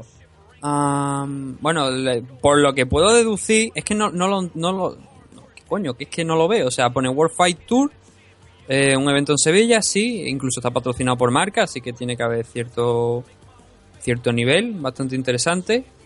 Y la fecha es que no la veo, sé que pone sábado. Eh, yo leo aquí de 19 marzo. de marzo. He cogido la lupa, una lupa, una lupa de las de Sherlock Holmes. Pone sábado 19 de marzo, pabellón Parque Anate a las eh, 7 horas.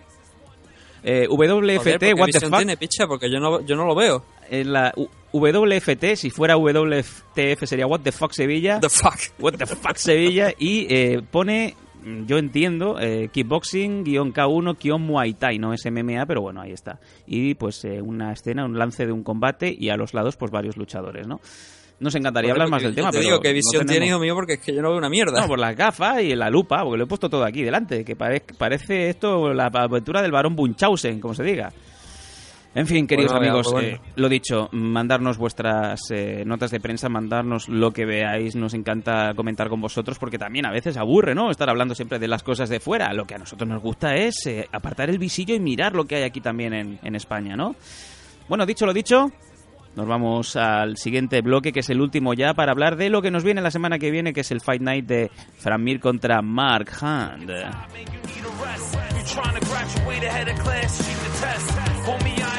Trying I just be the best. Championship rings, yeah, I got a few. Gold medal, first place, what I gotta do. Hard work, dedication, never quitting. Now you looking at a champion. I'm gonna be a champion. Yeah, I got what it takes, risk it all. All the glory. Gary Gary que se viene arriba con las canciones, no sé qué le pasa hoy. En fin, bueno, vamos a hablar ya, ahora sí, del último bloque. Estamos hablando del Fight Night que se celebra el fin de semana próximo, el 20 de marzo, en el Brisbane Entertainment Event en eh, Australia, obviamente. Y que va a poner como cabezas de cartel a Hanto, a Mark Hunt contra Frank Mir. Aparte también vamos a tener a Lombard contra Mañí. Pero vamos a leer, si te parece, Nathan, la cartelera y me vas a comentar qué te parece lo que tenemos aquí. Porque obviamente me extraña mucho eh, que nos hayan puesto tan abajo a una de las personas que ha sido portada de MM Adictos. Estamos hablando de Rin Nakai, la cual se enfrenta a Leslie Smith, que tiene nombre de... eh, creo que es la que dobla a Maggie, ¿no? En Los Simpson en la Bantamweight. Nathan vuelve Rin Nakai, la cual la hacen salir de Japón y la mandan a Australia. Espero que le hayan puesto colgado de- del cuello pues el, el tubito aquel que nos daban cuando éramos pequeños que cabían las monedas de 25 pesetas, ¿no? Para que no se nos pierda. Sí, monedas que luego otros robaban de las tumbas de ciertos autores. Es verdad. Antonio Machado. Fuck the world. Venga. El, el- bueno, el- abrimos la cara con un gran enfrentamiento, ¿no? Sí. Bueno, gran enfrentamiento. Bueno, déjate que los dos eventos, los dos combates que tenemos en la Fight Pass mm, tendrían que ser main event prácticamente. Sí, por nombre, a ver, Rin Nakai ha estado parada, decimos tranquilamente, dos años. ¿Qué me dices? Desde el combate con, sí con estado- a ver, ha estado entrenando, pero no ha estado de lo que es dentro de la jaula compitiendo, con lo cual vamos a ver cómo le sientan esos dos años de casi de, de parón, más que dos años, dos años y medio aproximadamente. Sí. Su último enfrentamiento fue contra Misha Tate, que ya vimos cómo acabó, que bueno, mm, le puso las ganas que podía, pero claro, la distancia con, con Misha y el tamaño fue determinante.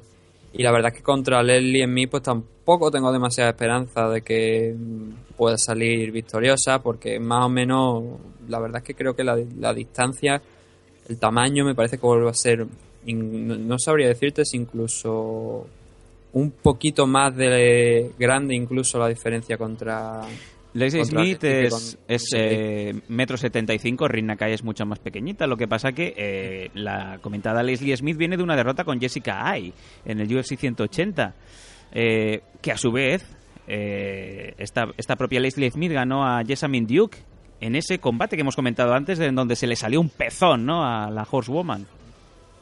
Sí, y a ver, la diferencia es mayor. O sea, que no me espero, salvo que por un casual Nakai aproveche el tamaño, vamos a decir, y haga la táctica del tanque. a los Rusev.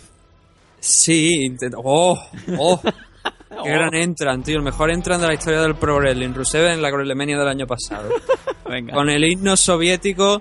oh, bueno, soviético más que... de- sí, sí, ¿qué coño? El himno soviético a, a toda leche. Era la escena de Rocky 4. Sí, con, con Lana entrando con el cinturón, con el tanque perfecto allí. Que, que- yo lo estaba viendo en directo y digo, es un puto tanque, tío. O sea, ¿qué, persona del mundo entra con un tanque a, un combate de, de Pro Wrestling? Y no, se, y no se llama Iron Sheik, que podía entrar con uno. Sí, o con un camello. No, pero siempre va con el camello, el Iron Sheik. Venga, adelante. Y no, simplemente eso. Yo creo que la, aquí las que tiene la de perder Rinakai, a, a pesar de que mm, me gustaría que no fuera así, pero sí que la diferencia de tamaño obviamente es grande y creo que va a ser determinante. Eh, Rin, mucha, a pesar de que Rin se enfrenta contra luchadoras que siempre la han superado en tamaño, ¿no? Pero eh, estábamos hablando de otra de otra, de otro escenario, ¿sabes? Estamos hablando de que ese escenario era para proteger en parte a Rin Nakai, buscando luchadoras más o menos de su nivel. En el momento que ha tocado terreno de UFC, bueno, ya vimos que contra, a, quién, a quién se le ocurre en parte enfrentar a Rin Nakai contra Tate en el primer enfrentamiento de Ring en Claro, UFC. Exacto. Ese 16-0-1 que creo que tenía en aquel momento, pues engañaba bastante, si realmente miraba lo que eran la- las rivales. Vamos a ver qué es lo que pasa contra, contra Leslie. Bueno, es un poco lo que lo que pasa siempre. ¿no? Con Renan Barao que venía con esos 35 in a row, y- pero claro, 35 en Manaos, ¿no? Y es como también el, el hashtag protect the local wrestlers, ¿no? Es como si viniera Brock Lesnar a pelear aquí a Barcelona contra la Pulga, tendría que ganar la Pulga, ¿no? Porque es el luchador local. Nathan, ¿estás? Estoy, estoy, pero a ver. Sí, claro, es que simplemente no. o sea, no. Vale, vale. Es lo que puedo decir. No, a ver. Venga, seguimos subiendo en la lightweight. Ross Pearson, qué raro aparece aquí en el Fight Pass, contra Chad Lapris, un combate que a priori tendría que ganar el eh, británico, ¿no? Sí, la, la noticia de este combate es que, bueno, Ross Pearson tenía otro combate pactado que era contra Abel Trujillo. Lo que pasa es que Abel ha tenido problemas con el tema del visado para poder entrar en Australia y finalmente Ross Pearson pues ha sido bajado de la CAR en un enfrentamiento contra Charles Lapris. Y ahora Alan Patrick, que es el, en teoría el que se iba a enfrentar contra la PRI, pues ha quedado sin rival y todavía está, bueno, a falta de una semana yo supongo que o se retira el combate o la verdad mm, lo han anunciado ya y, la verdad- y no me he enterado. La verdad es que no, no, no información, simplemente estoy mirando que la cara aún le faltaba por, por determinar este el rival de Alan Patrick. Venga, vamos a seguir subiendo. Alan Patrick, que es el que has mencionado en la Lightweight contra, pues aún está el, el hueco. Vamos a ver a quién ponen. A la pulga, por ejemplo. En la Welterweight, Richard Walsh contra Viscardi Andrade. Seguimos subiendo en la Featherweight. Dan Hooker contra Mark Edipa. Hooker. Pues tú imagínate, tú imagínate si en vez de si una luchadora femenina se llevara el apellido de Hooker. Me encanta. Y que podría trabajar o sea, en, que, en que la gente lo medite. Y si no sabe lo que significa Hooker, que lo busque en el diccionario. Sí, señor. No son cosas buenas. Cuando nosotros hablamos y nos recreamos es porque no es cosa buena, ¿eh, Nathan? Todo es como nada como siempre buena, nos dijo, la verdad. Como siempre nos dijo un impacto terrible. El chaval aquel que dice, me apena cómo habláis del MMA, ¿no? Pues obviamente todo el mundo sabe que cuando nos separamos a hablar es porque hay algo de psicotrópicos, sexo, implícito o explícito, ¿no? Pero siempre es por algo, ¿verdad, Nathan? Sí, siempre hay algún detalle, ¿no? Y en el caso de este Hooker, pues bueno. Yo más que digo que imagínate el cachondeo se podría montar por desgracia para, para una luchadora femenina.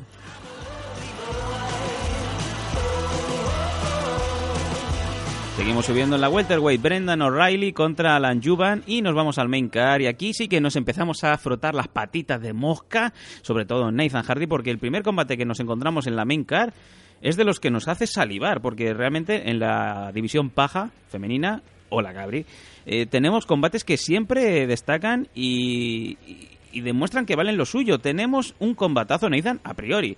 Eh, Beck Rollins, la, la australiana, que se enfrenta a las waifu goals de Nathan Hardy, en este caso Seo Ham, la coreana. Handerley eh, Hander- vuelve después de esa gran victoria que tuvo eh, allí en el UFC Corea, que también comentamos aquí, esa gran victoria que tuvo contra Corny Casey. Y vamos a ver qué es lo que puede hacer, ¿no? Porque estamos en la misma situación de, de Rin Nakai, que estamos hablando que Beck es más alta que, que Handerley. Eh, Beck, que por cierto, se ha colgado recientemente pidiendo por favor que lo- lo- sus seguidores dejen de, de enviarle fotos al Snapchat, al Snapchat, que es una aplicación que hay de, de su pito, básicamente. Sí, es cierto. lo, lo he pedido por favor dejen de enviar esas fotos. Bueno, eh, pero ¿qué pasa? Beck Rollins también es famosa por hacer un poco de, de Felix Herrick, ¿no? De hecho, serían tal para cual, son Pili y Millie, se pasan en la mitad, cuando no están entrenando, que sí que entrenan duro todo lo que quieras, se pasan la otra mitad del tiempo pues subiendo fotos subidas de tono en braguitas o enseñando un poco de pernil, ¿no?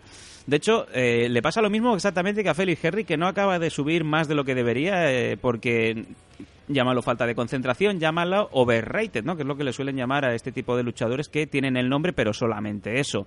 De hecho, es muy irregular desde que está trabajando para UFC, así también como para Invicta. Viene con derrota de Carla Esparza, después gana a Yasmin Kasai, después pierde con Mizuki Noue, después pierde otra vez con Heather Joe Clark y viene con una victoria eh, hace precisamente un año también en Australia. Hace un año que esta luchadora, que Beck Rollins no se enfrenta a nadie y curioso, ¿no? Viene de, ganar en Australia de hace ya prácticamente un año, Nathan. Hmm. Lo que hablamos, ¿no? Tanto tiempo parada. Vamos a ver cómo le sienta, pero lo que yo espero de este combate es guerra, simplemente.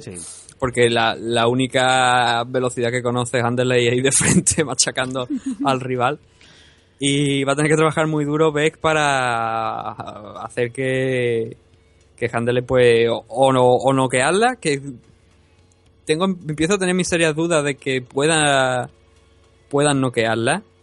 De hecho, la única la, solo tiene una derrota por, por KO, así que les va, le va a costar. Pero vamos a ver, ¿no? Yo creo que es uno de los combates, ese- siempre está ese combate que te llama la atención y en la cara y creo que es este en esta ocasión.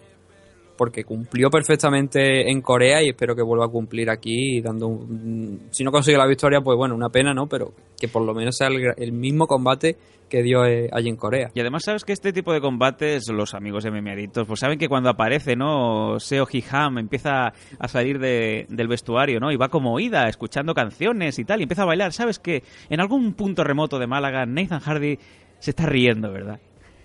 Y se lo está pasando en grande, sí, señor. No hace falta decir nada más.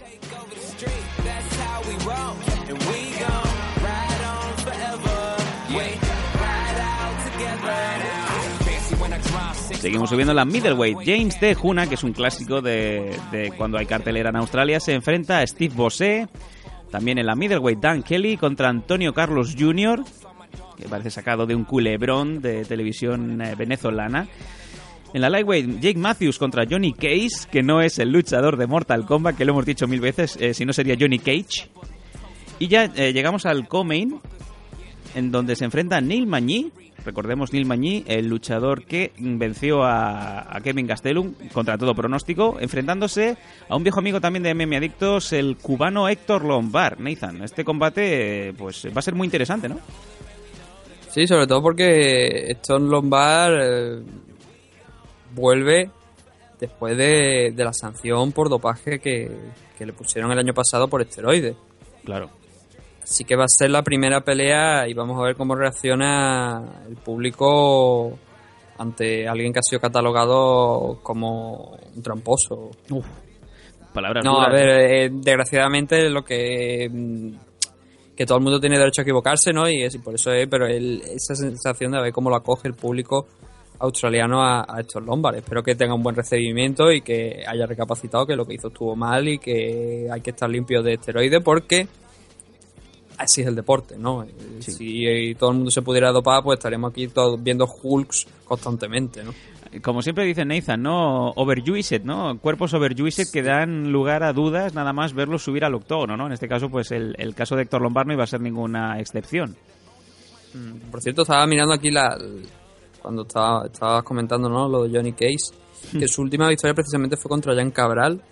Sí, señor. Hace- sí, hace cosa también de seis meses aproximadamente. Tiene un buen récord de victoria, ahora mismo está 22-4, así que es un luchador, ese James Matthew contra Johnny Cage es un combate que hay que seguir y a Johnny Cage es un luchador que también hay que seguir, que a ver si puede seguir poniendo esas piedras en el camino para seguir hacia adelante. Como también eh, buenos luchadores a seguir y con buenos récords, Neil Magny, el cual Mm. pues viene con dos victorias de streak eh, contra dos de los eh, famosos que siempre dicen trenes del hype, ¿no? Uno es Eric Silva, el otro es Kevin Gastelum. Y además siempre... Bueno, a ver, Kelvin, Kelvin dentro de lo que cabe, nunca le he visto, en torno a Kelvin nunca se ha generado, por lo menos en mi opinión, nunca se ha generado demasiado revuelo como podemos hablar con el caso de Conor McGregor. Kelvin ha sido un chaval que ha estado trabajando desde que entró en el Ultimate Fighter, él simplemente ha estado trabajando, trabajando, trabajando. Y es verdad que había una esperanza puesta en él bastante importante, ¿no? Pero no por ello se ha montado el revuelo que se ha montado con, con luchadores como Conor. Él ha sido, Kelvin ha sido la imagen también allí en México. Eh, ha tenido sus peleas importantes, sus victorias importantes. Hablamos de gente como, como Rick Story, como Jake Ellenberger, incluso Nate Marquardt. Ha tenido su derrota contra Tyron Bully, fue su primera derrota. Ahora contra Nate Magny, que fue una discusión que además se discutió bastante, que es un- una pelea que, que no quedó muy claro realmente quién había ganado. Pero un luchador que, hombre, para nada está al nivel de Conor McGregor en el tema de, de ese intento de UFC por metértelo hasta eh, por, por los ojos, ¿no? Sí, sí, sí, recordamos otros luchadores que han ido pasando por aquí. Curiosamente también por los micros de Meme Adictos más de una vez, Mm. ¿No? Eh, The Streak. The Streak is over. No, no, aún no. Eh, no, bueno, sí, eso. Ah, vale, hablas del streak de. Vale, ya, ya sé. Me imagino que los oyentes MM adictos más ávidos sabrán de qué streak nos referimos, eh, pero no lo vamos a decir porque si no nos quedaríamos sin entrevistados, ¿no? En fin, bueno, eh, veremos a Magny, el cual es especialista en entrar a combates con apenas 7-10 días de, de impasse. No es el caso, obviamente, porque ya se sabía de hace tiempo que tenía esta pelea con, con Lombard. Y veremos a ver quién sale victorioso de aquí. Y ahora sí, nos vamos al main event, un combate que nos va a poner a soñar, eh, como me imagino que todo el mundo estará suponiendo, ¿no? Mark Hunt, el Super Samoan, enfrentándose a Frank Mir, Francisco Mir, Paco Mir, que no es el del tricicle, es el luchador que una vez ganó a Brock Lesnar, una vez. Y vamos a ver, Nathan, porque este combate no dejo de verlo más allá de un segundo round, como mucho, ¿no? Incluso yo creo que no pasará, no debería pasar del primero. Aunque también pensábamos que el enfrentamiento entre Alowski y Frank Mir no iba a pasar del primer round sin embargo llegaron a, a una aburrida decisión a, a tres asaltos, ¿no? Quizás también en parte porque el chin de ambos no es ya el que era. Y lo peor es que enfrente tiene a, a un bulldozer, literalmente.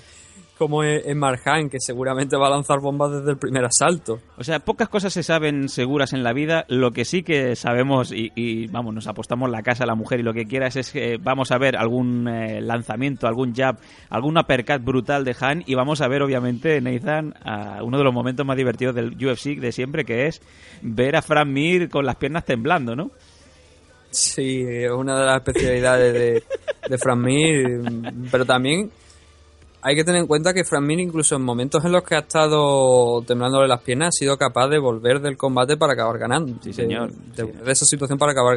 Y más, principalmente lo que me, me, acuerdo es del enfrentamiento contra Nogueira, que Nogueira prácticamente tenía acabado el combate y sin embargo cometió un fallo, porque yo creo que aquello fue un fallo, no, no supo acabar la pelea y Frank Mir regresó prácticamente desde la muerte. Sí, señor. Porque lo tenía medio, medio cao para acabar con, con una Kimura. Bueno, y aparte también aquel combate contra Chei Congo, ¿no? Es que es lo que decimos siempre, no hay combate en, en, donde no veamos a Frank Mir que parece como que lo tienen cogido por arriba, ¿no? Un titeretero, ¿no? Ojo, cuidado con los titiriteros. sí, sí. En fin.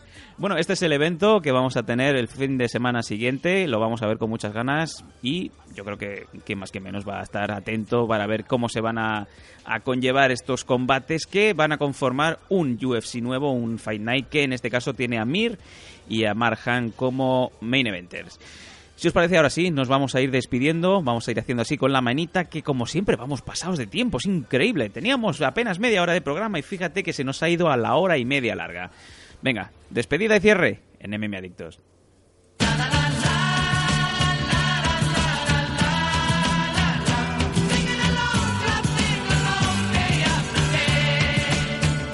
Let's go back, back, back to when they used to shape shift and shift right back. Before I picked up the mic and started writing rhymes, I could alter my form at any given time. Shape, shift, shape, shift, shape. Recogiendo velas, que es gerundio, nos vamos a ir una semana más. Nathan Hardy, Sandanko, ha sido para nosotros un placer, de verdad, poderos traer una semana más noticias de todo lo que es el mundo MMA, no solamente UFC. Hoy os hemos metido en vena Invicta, Bellator, madre mía, si es que yo creo que hay programas en donde apenas hay tiempo para UFC, Nathan.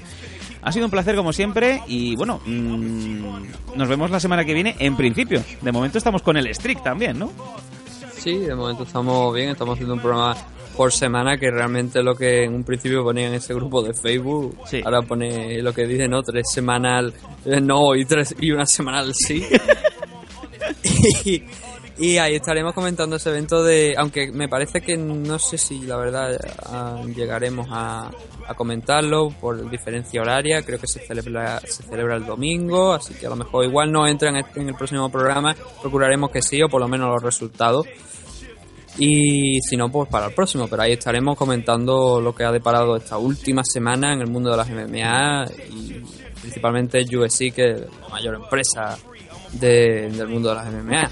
Claro que sí, y amén también de intentar, os prometemos que vamos a intentar tener alguno de los eh, participantes en los castings del Ultimate Fighter Latinoamérica 3 o con Fran Montiel, alguno de los eh, protagonistas de los que han estado allí en Argentina eh, partiéndose la madre por poder entrar en la casa. Veremos a ver, vamos a preguntar, vamos a intentar saber en qué consistían esas pruebas, eh, cómo estaba Sean Shelby, si tenía la gorra para adelante, para atrás, yo qué sé, mil cosas que siempre se le puede ocurrir a cualquiera aquí en Mimeritos y os lo traemos fino, gordo, fino, como siempre. Lo dicho, mi nombre es Sam Danko y nos vemos en eh, una barra tres barra nueve meses y medio aquí en MM Adictos, el programa no regular pero que sí fenomenal de las MMA. Hasta siempre, amigos.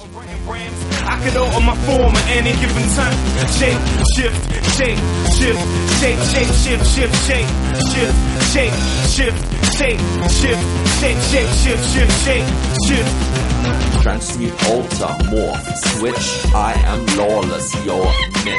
Transmute, alter, morph, switch.